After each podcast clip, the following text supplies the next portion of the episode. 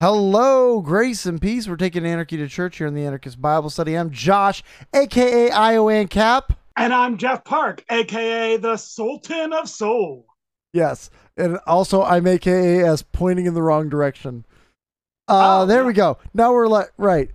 Now we're recording. I could just, now we're left. I could, I could just pretend that never happened and re-record it, but that's not honest. And we're honest here. Uh, And and Josh always keeps his flubs at the beginning when he can, yes, since most of his flubs involve not recording. Yeah, that's usually it. Um, so uh, we are finally picking up again on the uh the Bob Murphy show. Though, um, yeah, I don't know. It just it's it took took a while, and we knew it would because summers get a little crazy. Um. And bonus episodes are bonus episodes, so we don't always get to them. Um, it's literally in the name. They're a bonus. Be grateful. Yeah, and because we're, you know, usually just recording like mad, like a bunch of crazy persons, uh, we don't usually have a bonus, but we don't this week. We do this week. Haven't for a while. But um, we were going to get back to um, responding to a couple episodes of the Bob Murphy show. The first one we responded to last time, it was episode, I'm uh, correct. Hold on. I forgot. I should have wrote it down. Um, it was Uh, Oh, I don't remember. It was 107.5. So 107. 107.5 was the last one that we were we responded to. Um and uh we it was there that we found out that um uh in fact one of the people responding to heard the show. And um so I don't know if uh if uh Mr. Lawrence Ludlow is going to be listening to this episode again uh, as well as the last one, but um, uh, he understandably um had some things to say since we were criticizing him. Um, although to be fair, we hadn't gotten far far into it. Um, although also to be fair to him, we hadn't gotten far into it. Uh, And also, I want to say, I want to say, I appreciated that he could, like, based on what we did say, because we talked so much about how we love Bob Murphy, um, and then goes, and why did, and we- we kind of went, and why did he bring on this silly Catholic or something like? You did say that you have some respect for Lawrence Ludlow. I don't want to be, I don't want to be, uh, that's I right. don't want to be too, uh, um, but, um, uh, but he definitely, I re-listened to it, and he definitely could have taken it a lot more personally than he did. He did stay, he did stay focused on the issues in in his. Uh, oh yeah, sorry, he commented on the YouTube video in case we Yes. didn't say that, and he did stay focused on on uh, the issues, which, um, which uh, is very much to his credit, um, because he definitely he definitely could have chosen to take some of what we were saying personally. Um, it wasn't obviously intended that way, um, but it's it's certainly to his credit that he's uh, stuck to the issues. Yep. Um, but did you want to go ahead and read it? No, no, I don't, I don't think we need to read it. Um, Okay. Because I think one of the things he's commenting on is things that he will get into later in the episode, and um, and we Yeah. just haven't gotten to it. And so this is where I remind uh, everyone and um, uh, Larry and Bob if they decide to listen to it. Um, these are reaction episodes. yeah, Bob and Larry. Oh, Yeah, yeah. not not designed by Phil Vischer, so don't worry. Not no, so better than that. Um, Yeah. but we the, the the Bible would have been handled a lot worse if it were. yes. Um, but we, you know, we we are uh we are serious in the content. We're not serious about ourselves. Uh, and so Correct. we do get a little bit silly on the show, and and um, probably would have been less so if I ever imagined that Bob or Larry would have heard that episode. Um, but but I want to remind you know everyone this is this is the way we do things is we we just respond. Um, I'm I have not listened to this ahead of time.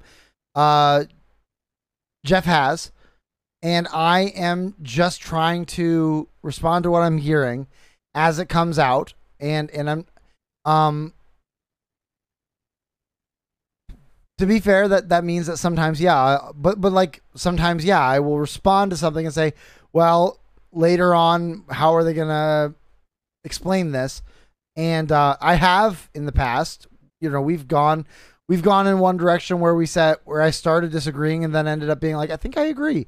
Um the example being um with uh our london lyceum episodes where i ex- i expected to disagree with one expected to disagree with one of the uh, speakers, and then ended up coming around and agreeing with them, and then uh, actually then uh, came back around to the other direction and started disagreeing with them when they came to the next thing. And so, Right. uh, you know, we we we are going to hear it out, um, but but yeah, it does mean that we're not taking the whole argument as a whole. We're not taking the whole argument and responding to that. We are just responding. We're just reacting. Um, and that means if I hear something that just sounds not right, uh, I'm prob- I'm probably gonna jump on it, even if that means I'm responding prematurely. And and part and part of that is entertainment value. We're trying to also make a podcast that people will enjoy. This isn't just an intellectual academic podcast. We're not trying especially to the bon- especially the bonuses. yeah, especially the bonuses. We're trying to create something that people are going to enjoy, and part of uh, what I've heard from you, our audience, is that you enjoy the Iowancap freakouts, and so Correct. I'll let them. I'll let them fly when uh, it's appropriate. Um, but I want. But I also want him to him to know that we are taking seriously his argument, even though we're trying to do it in an entertainment, a little entertaining way. We are taking serious his argument, and if uh, if we find that we're wrong, or if I find that I misjudged, then I will be the first one to to admit it. But I'm also not going to change my opinion of things just because someone who I respect is giving that opinion, and certainly not because the person I respect is listening. Like I, I have to be honest, and I have to be, uh, because I because I I owe a greater debt to my savior than I do to my heroes, um, my economic and political heroes, and, And- so and- yeah, To the scriptures, into the scriptures, yes, to the scriptures, and to to helping regular people who have not had the benefit of the kind of training that we have Mhm. be able to read them and have confidence in them. yes, And depending on how far we get, that might you might come to understand a little bit more what I mean by that. But Okay. um, but but anyway, I just want to. So so we don't have to read the comment, but I do want to just say that he makes the claim in his comment there was no preference for Latin expressed during Bob's podcast. Instead, it was a discussion about how study of word choices made by early expert translators into Syriac and Latin may help us triangulate on the original interpretation of the Koine Greek as understood at the time, especially since famous translators such as Jerome had access to high quality texts from the third century and possibly even older. Um, and I'll, I'll I'll cut it off there. But so so that's I I just I just wanted to read that that's the claim that and the re- the the rest of it I think we're going to get to, but um, that's the claim he's making as to why he says we assumed too much in our first episode.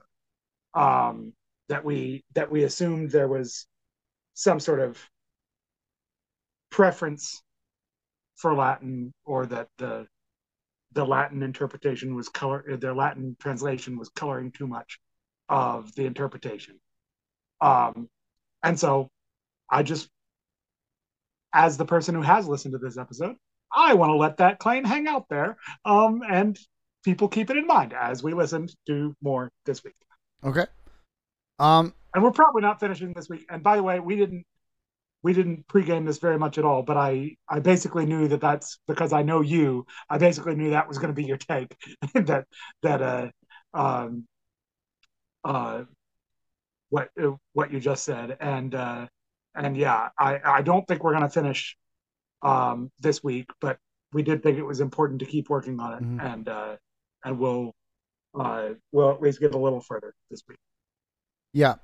Um a- and uh but yeah. I do want to I do want to say though that because because we are a small podcast, we do not expect the people we're talking to to to hear us. And so this is where I think you the audience um you know, we always say we like to hear from you and and we really mean it. Um if if you think that at any point we are being unfair to a perspective, we want to know.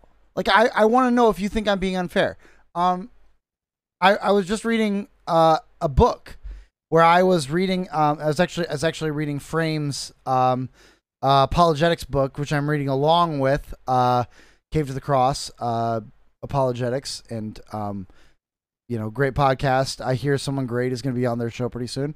Um, and uh, I, I re- I remember reading it and and reading and being like, oh, Frame, that wasn't a really that wasn't a really fair response. And Hmm. and so I was like, you know, and, and there's no way for me to get to him, but this is a small podcast. Um and I don't and I assume that Frame was not doing it on act, on purpose because I know that John Frame is not a, an unfair debater. And if someone had pointed out to him that he they thought he was being unfair, he would have changed his approach. So but I know being a small podcast, if you feel we are being unfair in our critique of someone, please let us know. Um, whether it be um, the fastest way to, to talk to us would be going to our secret Discord, which you can get into by going to buymeacoffee.com slash flyover and donating one dollar a month. I gotta plug. Even when I'm apologizing, I'm plugging. This is this is the hustle. Uh, and or or you can go to the comment section if you're watching on the video, or send us an email at anarchistbiblestudy at gmail.com. Uh, it's it's we want to hear. We want to hear from you. We want to know if if we're ever saying something that's unfair. We don't want to be unfair. Um, and and uh, yeah. And so please let us know. Um, just because the people we're talking to aren't going to hear from us doesn't mean we we don't we want to engage in bad argumentation. Um, Yeah. and and I want to say like I appreciate it- it- first of all it's it's incredible that Lawrence Ludlow cares that we are covering the show frankly um and I I appreciate that he reached out um and and made a comment and told us where he think, thinks we went wrong uh, like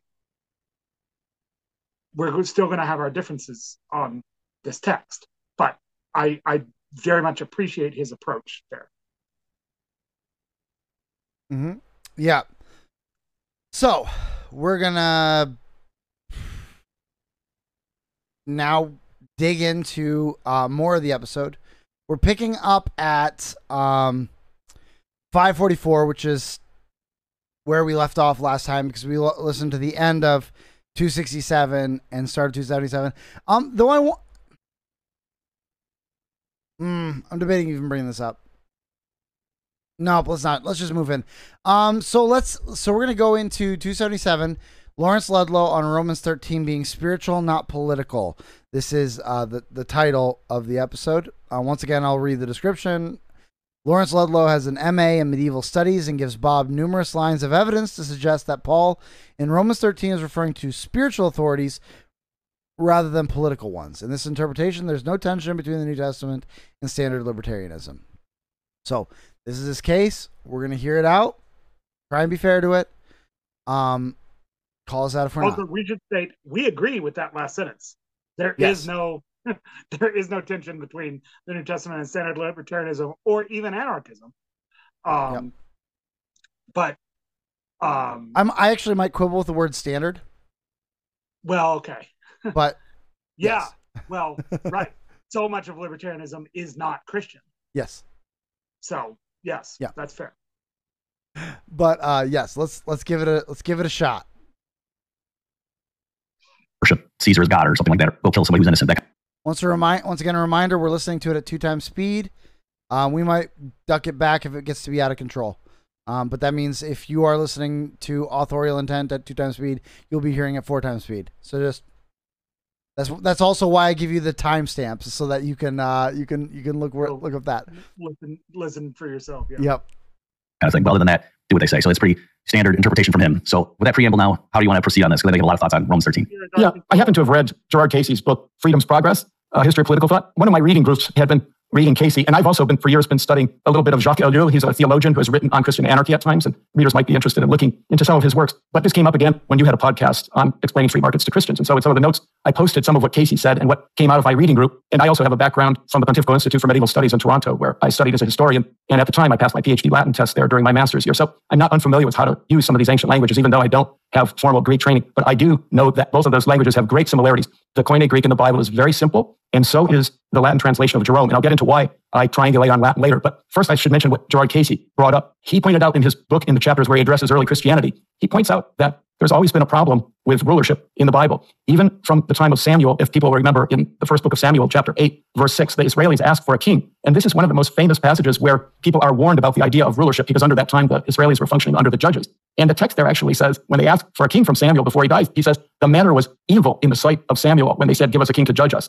And so Samuel prays to the Lord, and then he warns them about what a king will bring. He mm. says, This practice of a king will reign over you. He will take your sons and put them in his chariots for himself and his horsemen and run them before his chariots. He will appoint commanders. He will take the fruit of your field. He will take your daughters, and on and on and on. And so he really makes quite the case against kingship. And we see this fulfilled later on in 2 Samuel in chapter 11 when we see that the very best king of the Israeli people, David, what does he do? He goes after Bathsheba, gets his husband to visit him, and says, You're going to go out into the heat of the battle in the worst part of the battle, which of course kills Bathsheba's husband Uriah. So if this is the best that government can give us in kingship, it's not that good. Mm. And this theme goes throughout the Bible, as Casey points out. And even when in the New Testament, when Christ is asked to comment on whether you pay the tax, but the denarius, he says, you know, render unto Caesar what is Caesar's after asking to see the coin. Casey points out that this is really a very elliptical response. It's not very direct. It's even a little bit tricky. As it comes out, even during the crucifixion, we see that one of the accusations against Christ was that he was preaching not to pay taxes.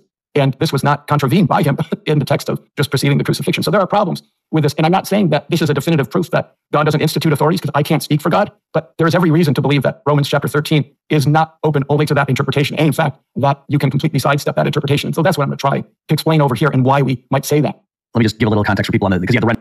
Sorry, I wanted to pause that. Um.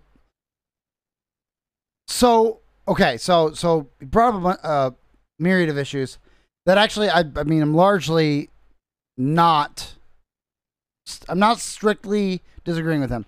Um, in fact, I think that's actually, uh, he, you know, I think that is a, a good point that the, um, and I mean this in the neutral sense. I know libertarians use this word ag- too aggressively, but the statistic uh, Christians, the ones who are pro-state, um, in any way, um, tend to, yeah, they tend to to elide. I think that's the right word. Uh, think so. the the negative, pol- the the negative political text. I I do think that we libertarians need to also acknowledge that there's also texts in Deuteronomy about kings, like the assumption of kings in in uh, Deuteronomy is there, and we can either take a liberal critical interpretation. And uh, wh- who they would say, well, yeah, that's because this is from later. This is a, a later amendation when they talk about, you know, later you're gonna have kings, and this is what the king should do. Um, but if if if we're gonna take a conservative interpretation of the text, which is the traditional interpretation of the text, which is the increasingly ju- uh, the increasingly uh, uh, vindicated view of the text, um, then Moses wrote it, and wrote it before there was before for Samuel eight, um, and in some ways predicting for Samuel eight. Um, in which case we have to figure out well what does king mean. Um, if it doesn't mean for Samuel eight, you know what what what is it talking about? Is he is he not expecting? Is he expecting that eventually it's going to happen? There's going to be a king. Is this a prophecy? Is it a uh, or is it some kind of a uh, institution saying that there is a need for a thing? Let's call it a king. Um, because one of the things that Well, and of yeah. course, it's entirely possible that this is the same way that Moses gave provision for divorce. He gave provision for kings. So it's not. It does. It doesn't necessarily mean that it's the uh, uh, the best possible. It certainly doesn't mean it's the best possible form of government. It certainly doesn't mean it's the God endorsed form of government. Mhm. But it certainly means that that there is provision being made for kings. Yeah. I, you know, and because I, I think, yeah, yeah, like one one of the things that I remember pointing out in the book of Judges when we're talking about the book of Judges, uh, the the ending section is like, so what do they mean by king? Is an important question. Where does this? Where, when is it written? Is always an important question. Like historical context matters a lot for interpretation. And if, as I suggested, that maybe Judges is written into the kingship of David, um, that it's not just talk, calling about a talking about a king, but the king, um, the King David or the Davidic kingship, um, which whole other thing. And so, in that case, we could say, okay, so is there a story? Um, is there maybe a tradition of calling the judges kings? Like, like we, outside of the the book of Judges, and they rewrote the title to to di- to distinguish it from the actual monarchy of Saul and then David. Like that's that's something that I like we don't we don't know and we have to we can kind of wonder about that and kind of um speculate on that but we don't want to hang too much on that. No, but could it be that I I cuz I wondered if if maybe in the original story that they put in judges and and constructed it in such a way as to point to this i wondered if by king it meant judge and they just updated the language.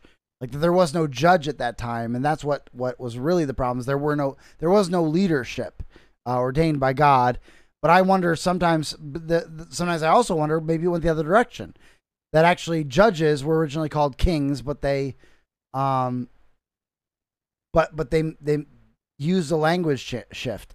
Because remember like um even even already when we're talking about historic kingship this is something that i always point out especially to statist christians the kingship of david is not an absolute monarchy it is it is very much not because he talks about you know all of his enemies Right. his enemies who are working against him to undermine him. You don't do that in abs- in an absolute monarchy, not even in something like a medieval monarchy, like that where they'd have to kind of do things subtly behind the the, well, the scenes. And the Absalom story makes it clear Yeah. that he doesn't have that kind of yeah, and absolute monarchy type. and even the fact that throughout the stories, the kings have to purchase land. Like they're not allowed to just say, "This is my land now." Um, you know, like that that that shows that we're not actually dealing with the state. Because what can the state do? The state decides it wants your land. It takes your land.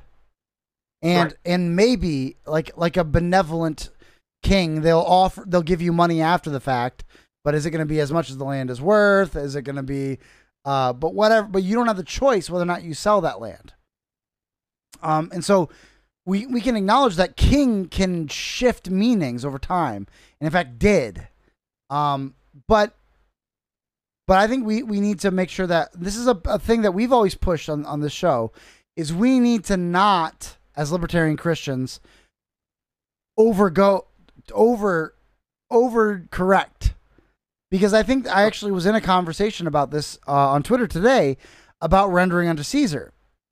And and they made a comment about how you know it, it was something about like god never makes them pay taxes or something like that or whatever. And i said and if and if he is it doesn't justify taxation. This is something that actually um i probably should have brought up in our conversation with uh, uh matt uh from uh restless podcast but oh yeah, but I kind of just sort of let go.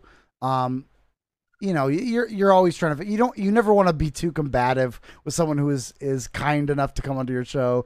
And I I was I was debating if it would be too combative to come back from this, but um, you know, I always say in the same way um that um when when when the Bible tells us to, to pay taxes, that does not justify taxation any more than when Jesus tells us to turn the other cheek, that justifies a slap.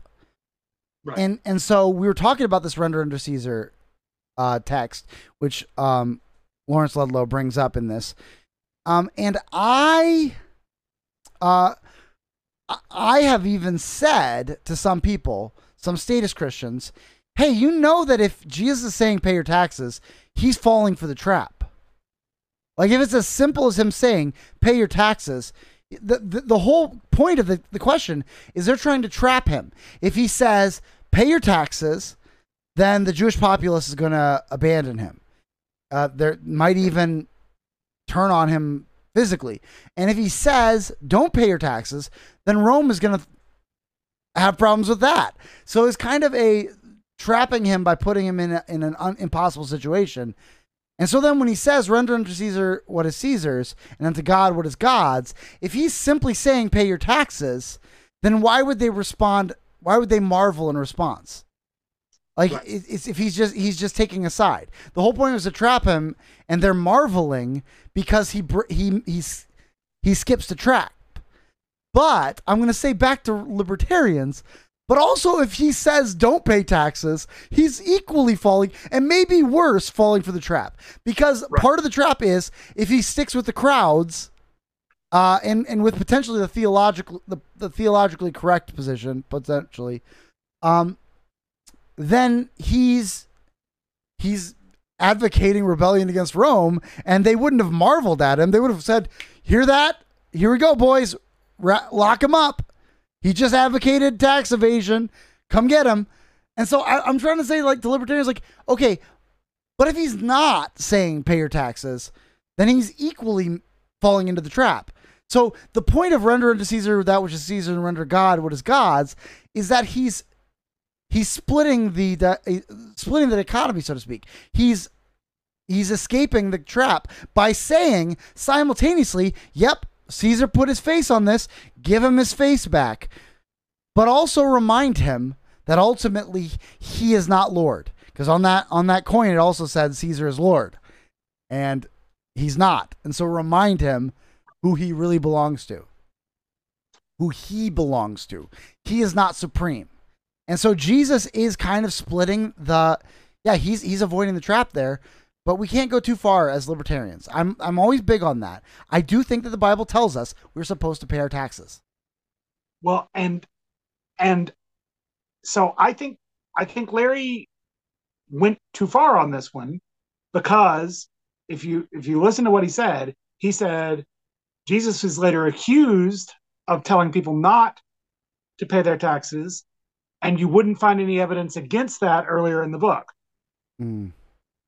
And oh, so so first of all, for no reason whatsoever foreshadowing i want you to bear in mind that he's recognizing that later in the book and by this by the book he's referring to he means luke um uh that later in later in luke jesus is accused of telling people not to pay their taxes and that he's perfectly comfortable comfortable realizing that it is taxes that they're talking about in that context. Oh, no reason what's no reason whatsoever I just see. foreshadowing. I again, Um, where you're going, but yeah, um and and uh um so i want you to bear that in mind for maybe something we won't get to this episode.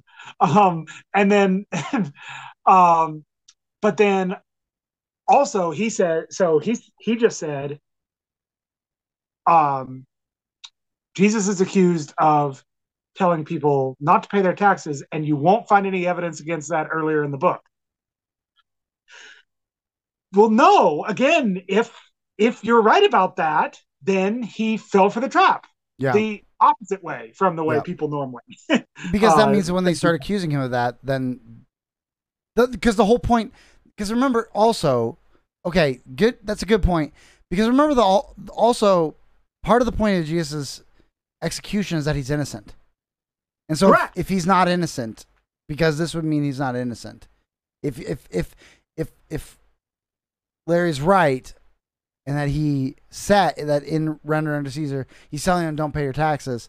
Well, this that is a, a that is a punishable offense, and part of the point of, in fact, this is the major point of the crucifixion story is that Jesus is simultaneously innocent of sin and he is innocent of the charges he's accused of. Yes. He did not. Um, invent, eventually, he's actually what he's crucified for is insurrection, for being a king, an un, an unjustified king, in the eyes of Rome. That he was a king that Rome had not set up. And if that is true, well, it's not true. He, that's not what he did. He didn't claim and take political power um, this time. Uh, but he will. He will next time.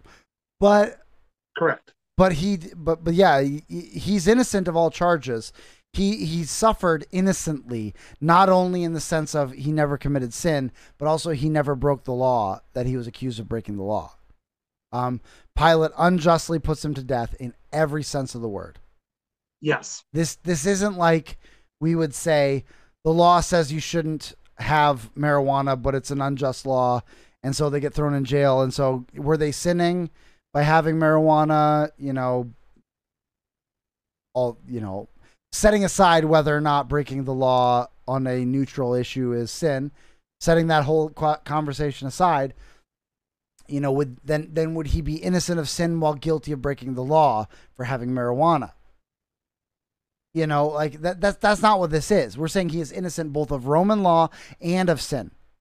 That was which that's kind of the point. which is why, by the way, which which adds to the justice of when when he's mocked, saying, um, he trusted in God, let him deliver him, and and if and if he's the son of God, let him come down off the cross. Um, it it just makes it so much more intense because not only not only could he have done that, not only there's a sense in which he should have done that because there was utterly no sense in which the crucifixion was justified yeah, yeah. that that that so not only was the wrath being poured out on him mine not his. So it's his wrath deserved to be poured out on me. Um not only is uh is he sinless and and does not deserve um, that wrath, not only do I deserve and do all the people around deserve um, that wrath, but even the official charge.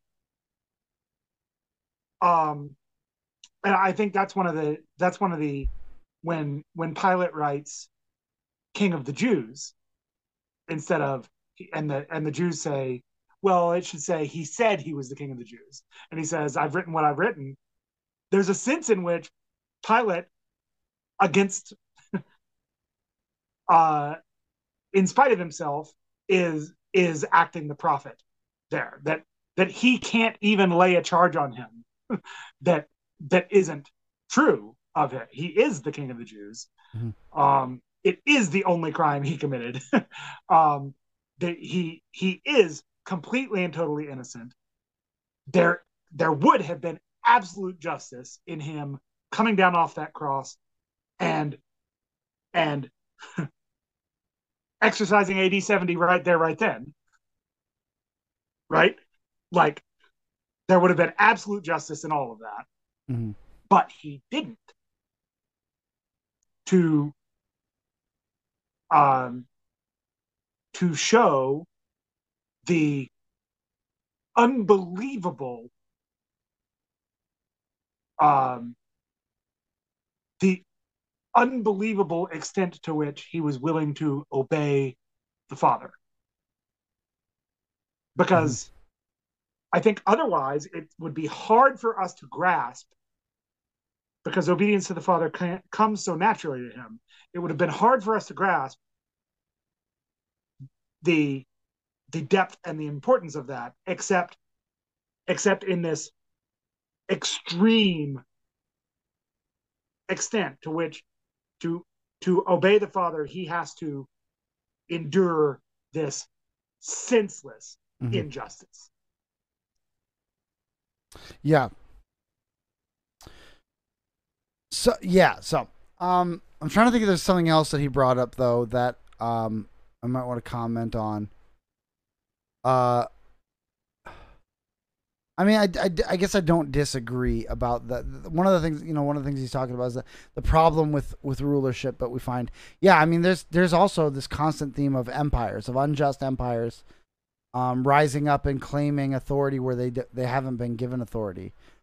Um, you know, and I think that's a, and while and, and even and even I think this is a theme that uh, that uh, we as Calvinists find very interesting for the question of providence, um, but I think is also useful for the question of kingship is the, is the issue of God bringing these empires to conquer Israel and he decreeing it, but it being evil that they do it.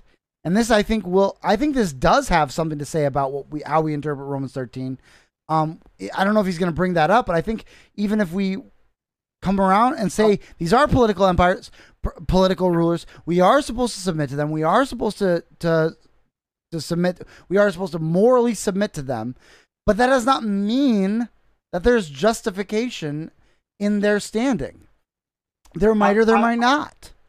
I'll just say you will get another chance to make this point. Okay, then let's keep listening. All right. Under under Caesar's, I think that's a critical one. And just to set people up again, the religious authorities were trying to trap Jesus. I'm going To to explain over here and why we might say that. Let me just give a little context for people on the because you have to render under Caesar's. I think that's a critical one. And just to set people up again, the religious authorities were trying to trap Jesus. They thought they had a thing where like they didn't care what his answer was. They just wanted to trap him. And so they said, Rabbi, is it lawful to pay taxes to Rome? And thinking if he says yes, then the people, the Jewish people are like, oh, he's not actually our liberator. He's not this revolutionary. He's telling us to pay taxes to this conquering army. So what a sellout. But if he says no, then they can go to the Romans and say, hey, this guy's saying don't pay taxes. Go take care of him. So they thought either way, it doesn't matter what he answers. And so yeah, he then very cleverly says, well, hold up the coin. Whose image is that? And they say, oh, Caesar's. And this is okay. So give to Caesar's what is Caesar's and give to God what is God's. And so with that answer, who could object to that? Like it's almost a tautology. Yeah, if give it to Caesar what's his and give to God what's God, no one could object to that. It sounds like he's saying pay your taxes, but actually he didn't say that. It's not clear what he means. And with the whole make the coin up, it's kind of like a diversion. It kind of sets you up. You know, it's a masterful answer. It's kind of like, well, yeah, if God became man, that's how he would deal with that situation. Like just brilliant and walks away. Everyone's kind of just dumbfounded. Like, what just happened? We thought we had a trap. Now he's just walking away. We don't know what to do. We're like idiots. So yeah, that clearly was not an unambiguous command from Jesus to pay your taxes every April 15th. It was a very ingenious way for him to get out of that trap they were trying to set for him. Yeah, it's also a little bit fun. I I guess that is what we just talked about, and I would say I disagree slightly to say I think he is telling us to pay our taxes. I think I think we libertarians need to uh, libertarian Christians we need to be careful, like anyone does, of our biases. We have a bias against taxation. We believe it to be theft. I think correctly, um, Right. but uh, so like okay, yeah, we don't talk about this a lot. We don't do the taxation and stuff thing because it is kind of a meme and it is kind of silly, honestly. But but it is it is true. Uh, taxation is extortion. It is, and, and, and I'll say that clearly. That's what it is. You're being threatened with a gun if you do not give money to someone. Now, I think biblically, we're supposed to comply with that threat. That doesn't mean that we shouldn't do whatever we can to avoid paying taxes. I think when I you know I think that's where Murray Rothbard's whole thing about like you know the problem with the tax with taxes isn't all the loopholes. The problem is that there's not enough loopholes.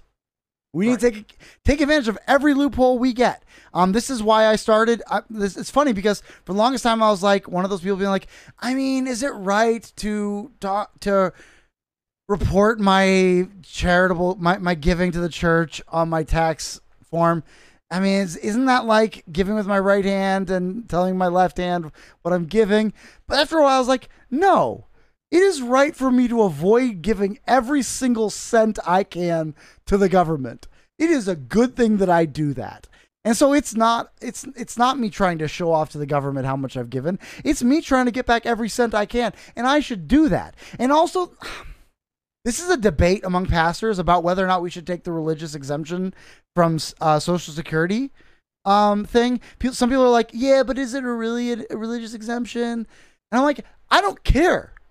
They gave me an option to not pay taxes. Uh, I'm not going to pay taxes."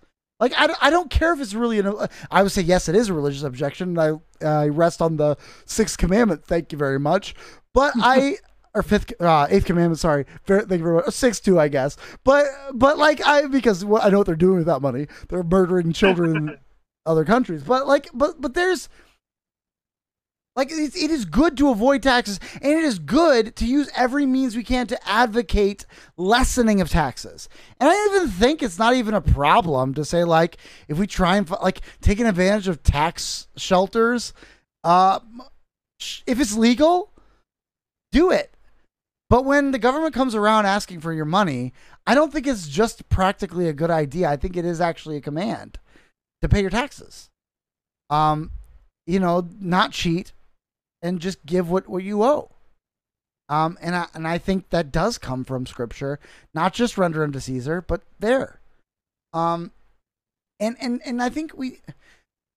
This is where I think libertarians we really are letting our libertarian bias get in the way of reading the clear clear intention of scripture. There's a, I mean, he, I mean, I know he's going to make the case that this is all based on a compliance approach, but man, they quoted R.C. Sproul at the top of the the show. R.C. Sproul, if you look at his whole body of work, very small government. He's he's the definition of a of an old school libertarian conservative.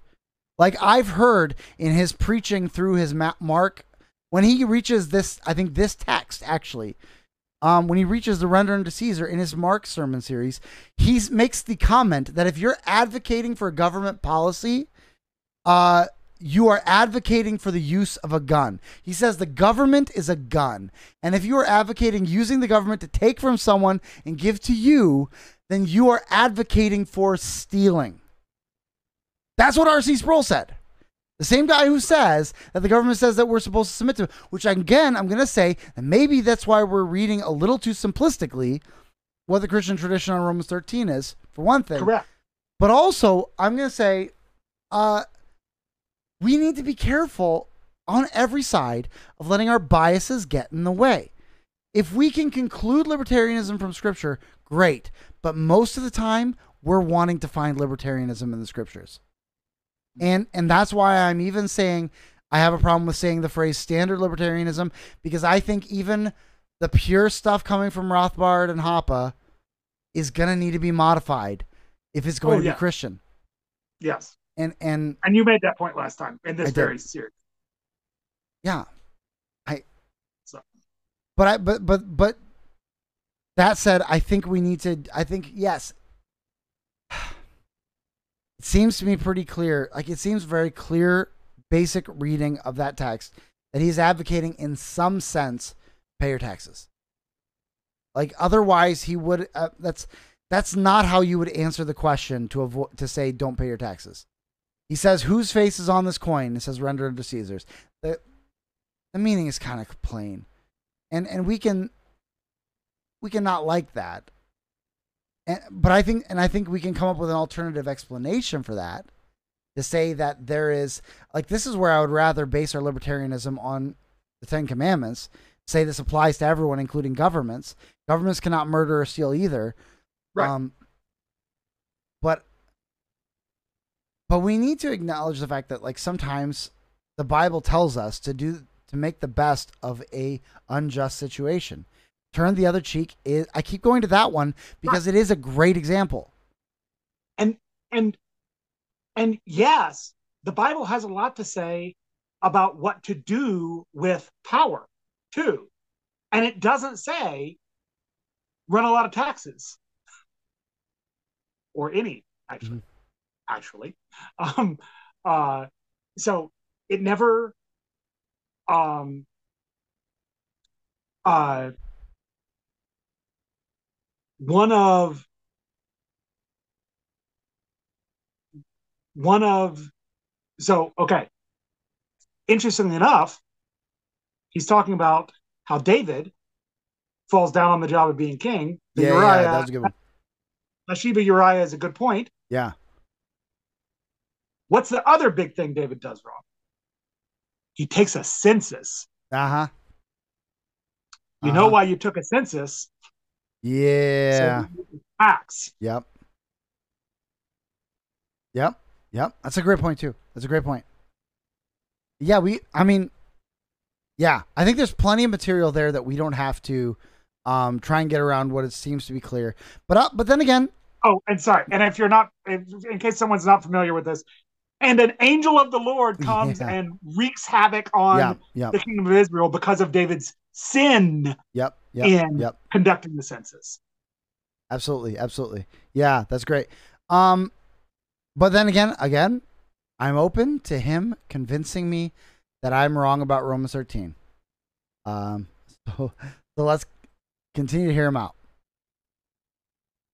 Funny because you could even say, gee, if I have a box of Quaker Command from Jesus to pay your taxes every April 15th. It was a very ingenious way for him to get out of that trap they were trying to set for him.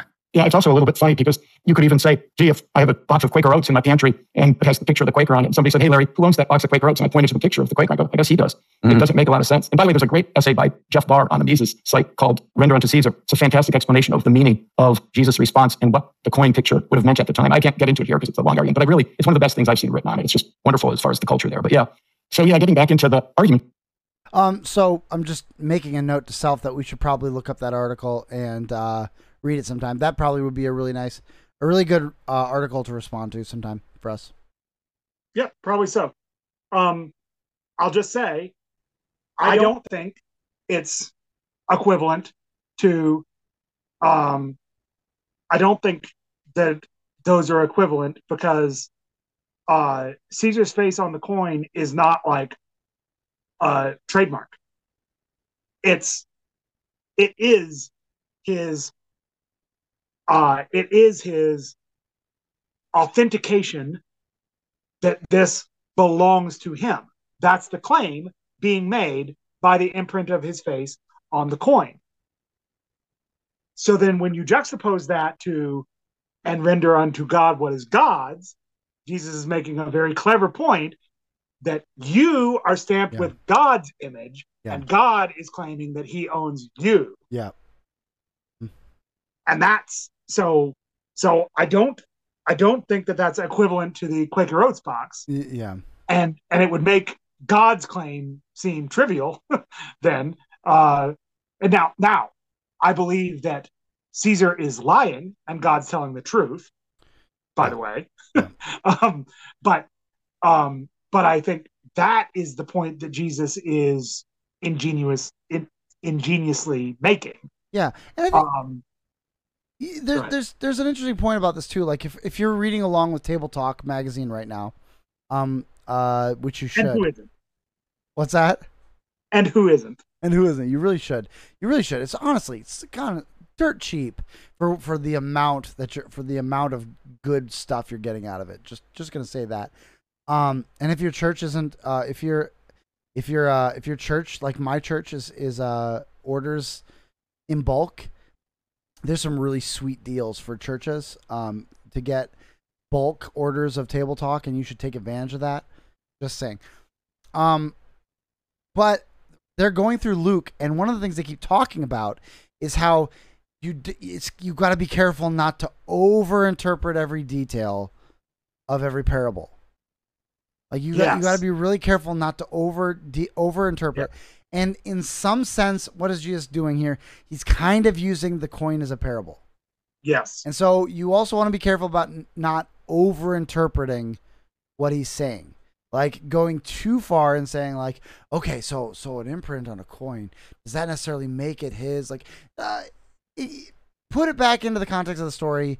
Say, be like, okay, what do I think he's saying? Say it on the simplest level possible because a, a rabbi never teaches hoping. Well, that's not true.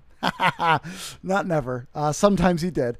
Uh, but but a, in this circumstance, most of the time, they do not speak in a way that they hope no one will understand them. Uh, some okay. Sometimes Jesus did speak in a way that he was hoping other people would under, misunderstand. Um, so I have to correct that. Uh, but I, I think you you we, we got to be careful that we're not over interpreting every detail. Um, and and, and the, yeah. the it, rule number one for parables they have one point Yeah. usually Yeah. not multiple so if if your interpretation requires multiple points you probably misread it Yeah, and I think I think you're probably right that the image image is is what matters. Image and ownership is what he's clearly getting at. And I think I think yeah, that's that's the big that's the big point and I think that is where he split the dilemma. Where he said he's neither saying taxation is justified uh wholeheartedly. Like he's not saying, you know, Rome is fully justified in, in claiming every gold coin, but also saying, um, also avoiding saying, yeah, just stop paying your taxes. It's cool. Um, because yeah, again, neither would have been a good option. Um, let's keep going. We're we're making some pretty good time. I think we can get a few more minutes. The coin picture would have meant at the time. I can't get into it here because it's a long argument, but I really, it's one of the best things I've seen written on it. It's just wonderful as far as the culture there. But yeah, so yeah, getting back into the argument here. So at St. Paul's time, Casey also points out that there's nothing explicit in Romans 12 and 13 to support the claim that Paul is blessing authority. In fact, he talks about the outrages of secular authorities, the martyrdom of Paul himself in Rome, of Peter crucified upside down in Rome, the killing of John the Baptist, the slaughter of the innocents in Bethlehem, and the crucifixion of Jesus himself. And even points out that I think Revelation 13, we see that the government has the mark of the beast. So government does not get a pass in the New Testament. I'm not going to get into some of the weedy things like how much of the text in Romans 13 might have been interpolated there or salted by Paul to just ward off the idea that, yeah, we're too dangerous to be here, that Paul might have created this section just to allay the fears of Romans who think that they're up to no good. So I'm not going to get into that. I'd really like to just step right into the text itself. And what I'd like to do is point out that the translation that Bob just read in our standard translation, as R.C. Sproul has, I think that a lot of that interpretation came out as a result of Christianity's becoming declared legal by Constantine with the Edict of Milan in 313. Because after that point, the church felt safe with authorities. They had to cooperate them. These hierarchies work together. Even though they're competing centers of powers throughout the Middle Ages, there's kind of a modus operandi they have amongst themselves. So I think that if Christianity were illegal again, I think we would see a change in interpretation of Romans 13. So just to move. Okay. Um, I'm stopping here not because I want to cut off this conversation, but because I don't want to go too far that we get we we record too long of an episode. Um, so that's I'm just noting that we stopped at 1418. Um, just this is for Josh for editing Josh later. Um, I I actually think I'm going to be clear. I actually think um what we're talking about, I I do, I wouldn't blame Constantine for that. I actually kind of blame uh the Reformation the Reformation's coziness, uh, sorry, the the second generation Reformation, post Reformation's coziness, um, for that because remember King James Bible, the the King James version was or was appointed by King James. However, we also need to be open to the fact that NASB. if you want to learn why, go back and listen to whatever yesterday's episode. Um, oh yeah, there you go. Um, because yes, he, uh, he hasn't recorded yet, but he is gonna. It's a it's gonna be a banger. I can tell you it. Um, but but um, but also like I, I want to be clear when the NASB when translation is a dance because in some ways you're trying to be accurate and in some ways you're trying to not be too weird because sometimes yes. the weird translations um, turn people off. Like I, I, talk a lot about John three sixteen, and I say it's such a bummer that it's so well loved because it prevents us from from translating it correctly. Um, and that's because it's hard. You cannot get too far away from um, the original translation of it, even though it has some problems.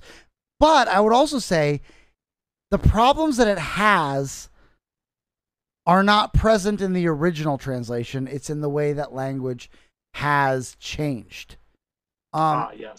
And there is, I would say, there is a sense in which um, calling the government the deacon of God uh, or the minister of God is present in the that language of the original translation.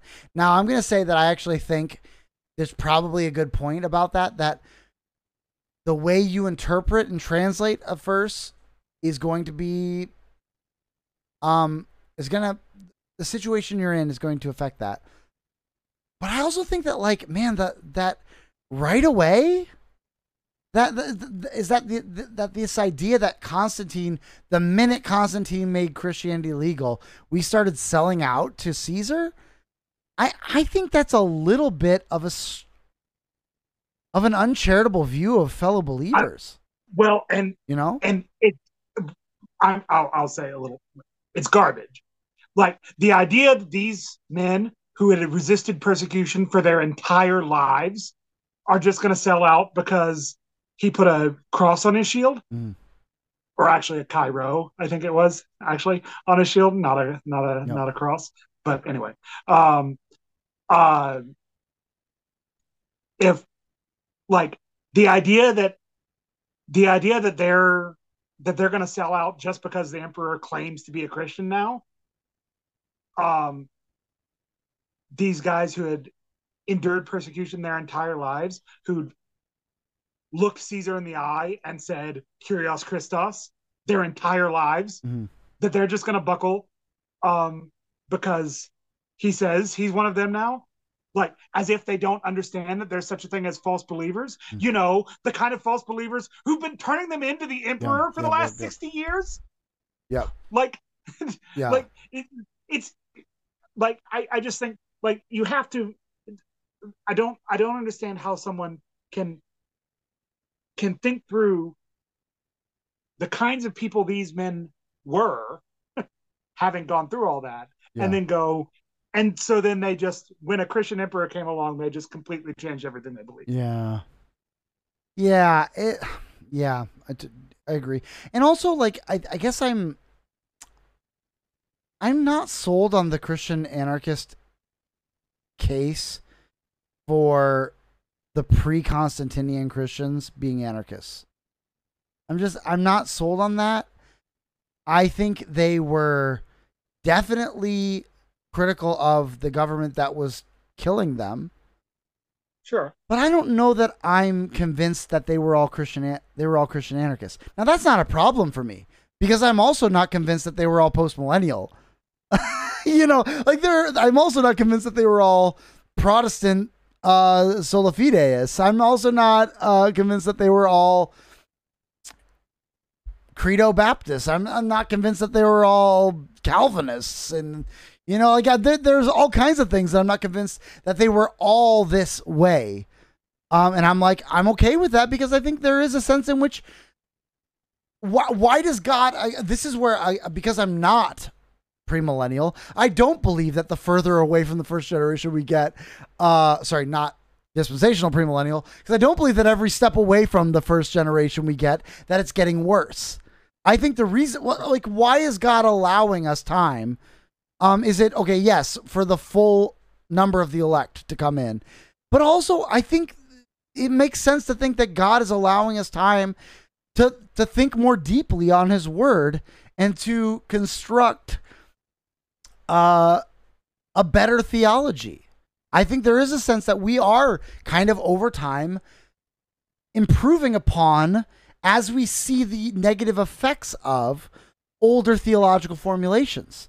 We can see that, okay, this didn't work very well. Let's go back to the text. Let's ask questions of it. Was, is it really saying what we thought it was saying back then? Take, for instance, uh, geocentrism or, um, you know, like, is it really saying this thing that we thought it was saying? Well, no, I think we can say this, these were poetic language and we, it was inappropriate for us to take it literally, you know, and, and there's things like that that I think I don't have I don't need the first generation of Christians to be Christian anarchists. But that does also mean that it's not necessarily true that they were all reading bias into it. They were all reading the same Bible we were, and they weren't concluding that we should overthrow the full government. That's not the conclusion that even those early persecuted Christians were coming to. They weren't coming to the conclusion that we should overthrow the government. In fact, in many ways, their their apologetic to the government was that's not what we want to do. Um. Now, that's that comes with a whole host of other questions. Whatever. Um. But but I think uh. This this idea, uh, but but I do think that like, um. there is a temptation that I think did happen in the formulations of the the the confessions that I love, the 1689 included, um, to say because we are right now being protected, it is good to affirm their goodness and to their their authority. Um, but as I've said before, and this is a good, it's always good to update your resume. I actually argue that that is what is going on in Romans 13. That I, I always make clear, you know, you know, he he in his comment to us, um, Lawrence Ludlow, his comment to us, did comment on the fact that those verse, those chapter separations weren't there, and I'm like, yeah, absolutely, I am right there with him, totally agree with him. Um, and and we've argued a similar thing. But one of the things that I say, though, I always point out is though there is a clear separation between what we call chapter 11 and chapter 12. That that the case of most Pauline epistles, most not all, is they would move from a doctrinal re- reading to a application, um, which isn't to say that doctrine is not ap- applicable or application is not doctrinal, yada yada yeah, yada yada yada blah blah blah. But but clearly there is a, a separation between what should we believe and therefore what should we do. And chapter twelve on is not what should we believe; it is what should we do. And so that's something that I've sometimes pointed out to statist Christians that it is actually, I think, inappropriate to lean too heavily on Romans 13 as our sole doctrinal formulation of the state because it is an application section.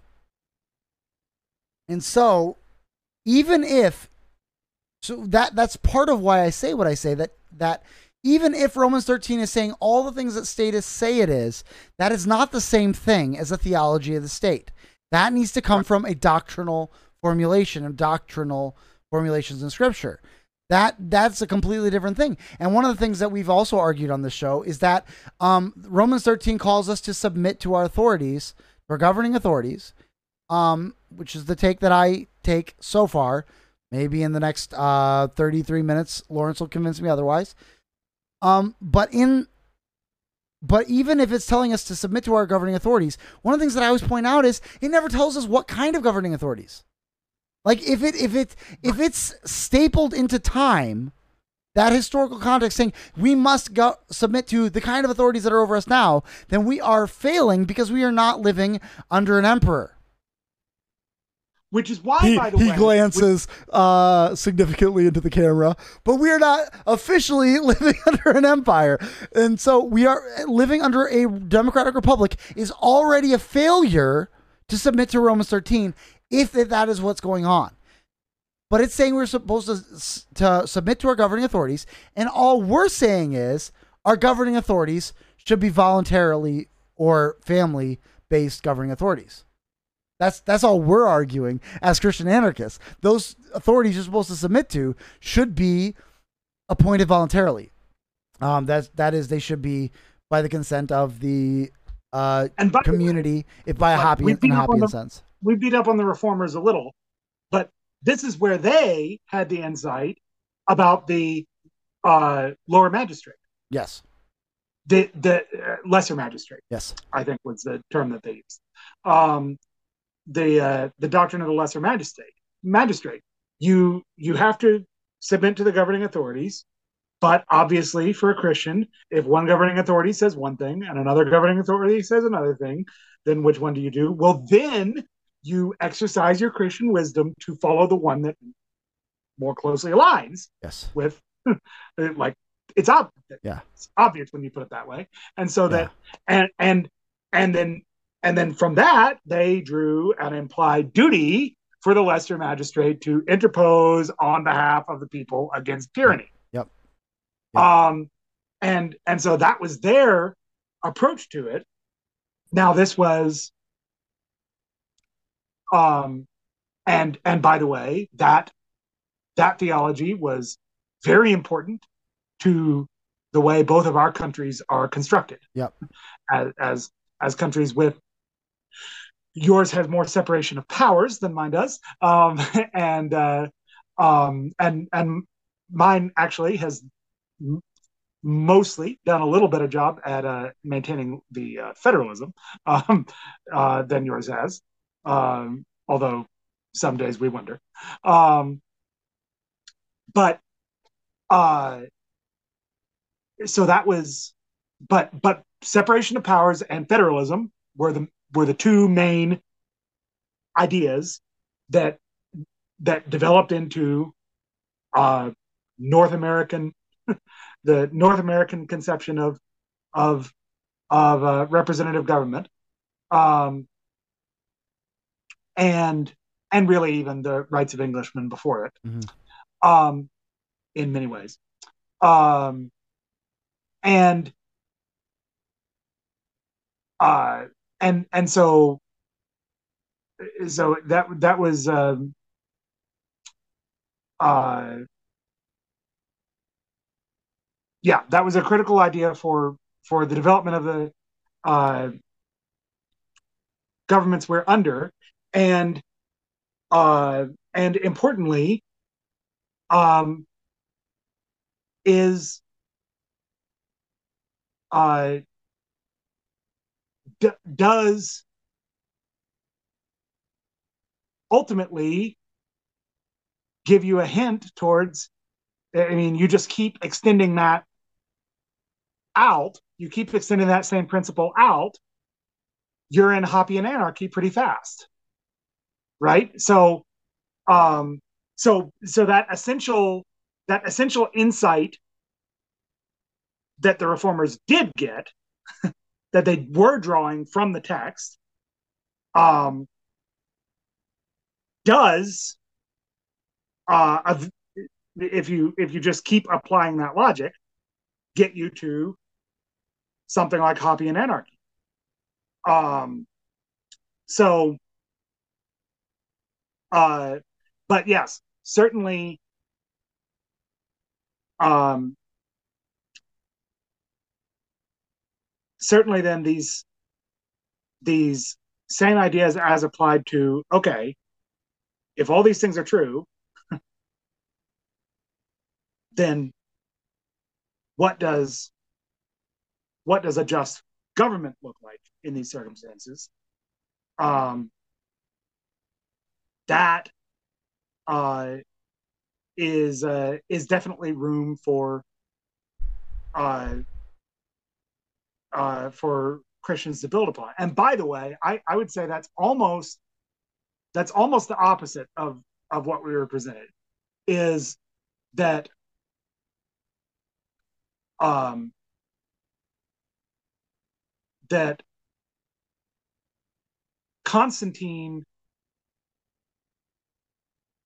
and but really not not really right away. But Constantine and then and then the supremacy of Christianity and and the the existence of Christian princes and and even emperors and so forth um is what makes it is what makes it possible for Christians to think past the just obey the authorities placed over you. Right. So that so that I almost think it's I almost think it's the opposite that that um until there are until there is such a thing as a Christian prince, then uh Romans 13, 1 Peter 3, uh Luke 20 are all you need in a certain sense because there's no Christian prince to require any of the other kind of thinking within the Christian church. It's only once there is such a thing as a Christian prince, and you get this like pretty quickly. I mean, it's obviously highly, highly developed in uh, St. Augustine's The City of God. Um, but um, but once there once there is a Christian prince, then you can start thinking about these other commands and these other warnings and these other th- this this other rich uh, input that the Bible has uh, to to think about okay what else do I need to know? Um so so I almost think I almost think that this interpretation is is backwards like Mhm. what do you expect Christians under persecution what political philosophy do you expect them to develop Yeah. other than the state kind of sucks and we need to obey it as much as we can anyway Yeah. like when we can't when we can Yeah. obey it when we can't obey it without sin we need to do so Um, but but the state is a beast and a whore. Yep. Yep. uh, like like that's that's the theology you can develop. That's the only theology you need, by the way, under persecution. uh, like, Yep. um, God very graciously um, gave His people a lot of that Yep. as they were headed into persecution. This is our main series, the Revelation series. um, but um, but that's really all you need. What what what what other political philosophy, do you need? Then, when there are Christian princes, you need more.